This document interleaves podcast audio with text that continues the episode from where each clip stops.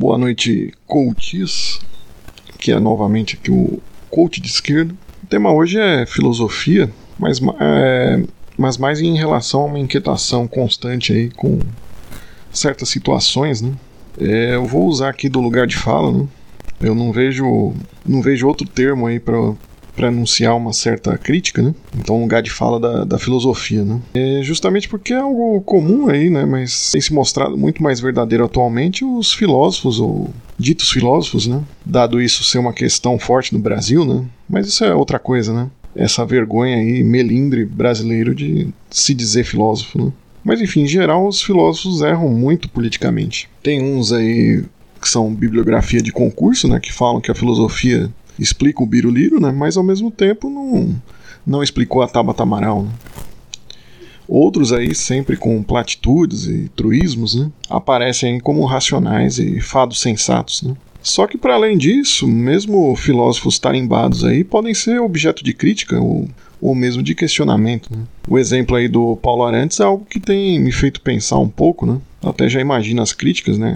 Quem você pensa que é para criticar o Paulo Arantes, mas Pois é, aqui é o coach de esquerda, né? E tem sido comum, até não só por parte dele, mas que se faça justiça aqui, né? A análise apocalíptica de conjuntura, é, a disputa por essa análise mais acachapante aí de, de conjuntura, tem sido uma disputa constante aí, né? Só que no caso do Arantes, mesmo que se veja algumas análises interessantes aí de conjuntura, o que me chama a atenção aí são falas aí com relação ao senhor Olavo de Carvalho. Né? Não tenho visto as lives dele diretamente esses tempos, né? Mas ao que parece, ele foi elogioso com, com o Olavo, pelo que eu ouvi falar, né?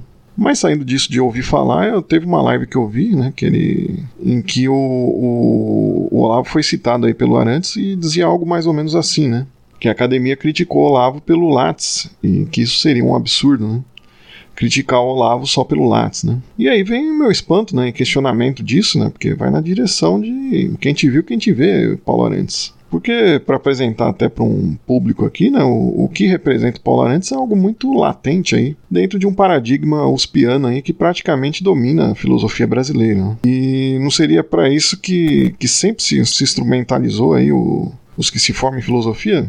Porque basicamente quem faz filosofia estaria instrumentalizado justamente para criticar pelo, pelo Lattes, né? Qual crítica seria possível ao Olavo que não fosse uma crítica dita aí pelo, pelo Lattes, né? Todo o paradigma gira em torno disso, né? Na academia e principalmente em filosofia, né? Não diretamente do Lattes, né? O, o, caso é que tem uma certa galera aí que está na frente do, do, Olavo nisso, né? Eu peço aqui uma, uma questão de ordem. Né? Tem o cearense Farias Brito, né? O, o sergipano Tobias Barreto e muitos outros casos aí, né? Quem estuda essas pessoas aí é tido como underground aí na filosofia, né? É, estudando filosofia brasileira, mas quais eram as críticas que eram feitas a esses filósofos aí que vieram antes da USP, né? Pré-USP. A crítica é que eram eruditos, que escreviam bem, mas não tinham rigor, né? Essa palavrinha mágica, ou seja, eles não eram sistemáticos, né? não, não pensavam o pensamento, né? não eram dignos aí, era uma vergonha frente à matriz francesa. Né? Filosoficamente, a gente foi a, a filial, né? o, o famoso departamento ultramar de filosofia.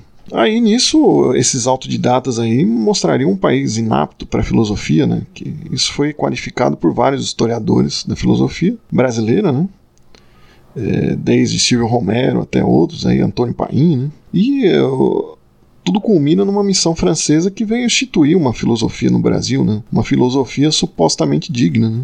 Seria um transplante civilizatório, né? Se não me engano, é esse o termo que o Arantes usa para designar esse processo, né? E o engraçado é que isso de, de crítica a um autodidatismo, né? De, de gente que lê muito filosofia e, e é erudito, mas não teria aí uma estrutura para uma sistematicidade aí na, filosófica, né?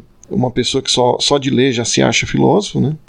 Eu já ouvi isso bastante aí, né? Mas não foi na direção desses filósofos pré-ospianos, mas em cima do próprio Olavo de Carvalho. Né? Então existiu uma justificativa aí para esse ensino de filosofia. Existiu uma justificativa para esse ensino de filosofia que é meio naquela pegada aí do, do meme do militar e o rapaz dormindo na cama, né? Os filósofos ospianos, pioneiros aí como Bento Prado Júnior, Oswaldo Porchat e Janotti seriam o militar aí protegendo o nosso pobre estudante de filosofia, né, das modas externas, né, praticando a verdadeira filosofia que é baseada aí numa leitura estrutural apuradíssima aí dos textos clássicos de filosofia e formando aí bons comentadores de filosofia, né? Mas ok, né? Nessa o, Paulo Arantes está correto aí, antes, antes tarde do que mais tarde, né?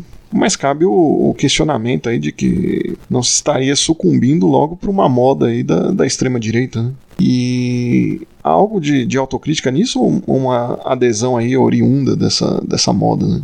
Seria uma autocrítica essa, essa filosofia uspiana que se coloca aí como como norte institucional de sempre, né? Enfim, é, é uma questão que, que ficou aí. Pois sim, então é isso. O coach de esquerda seria justamente no caminho de, de sempre buscar uma memória, né? A gente só vai para o futuro aí construindo também em cima de um passado, né? Fala-se tanto de Olavo aí, concedendo a ele quase que poderes mágicos aí, poderes incríveis que ele não tem, né? Dá para ir num caminho diferente, né? Eu acho que a crítica do, do Paulo Arantes nesse sentido é, ela é válida, né? Da mesma forma e além de meras construções ap apocalípticas, né? Aquela coisa cruziana aí de, de, fim do trabalho, né? De, essa crítica da teoria do valor aí, de cruzar os braços e simplesmente esperar o juízo final, né? Deixemos o niilismo para dias melhores, né? Tem um exemplo de outras pessoas aí que ficam muito nesse papo aí de fim do trabalho, né? E isso vem de muita gente que posa de progressista, né? Tem o seu emprego CLT bom aí, mas quer falar de empreendedorismo popular aí, né? Então atentai Brasil aos ditos progressismos aí que nos levam à barbárie. Né? Então um abraço do coach de esquerda e até o próximo coach.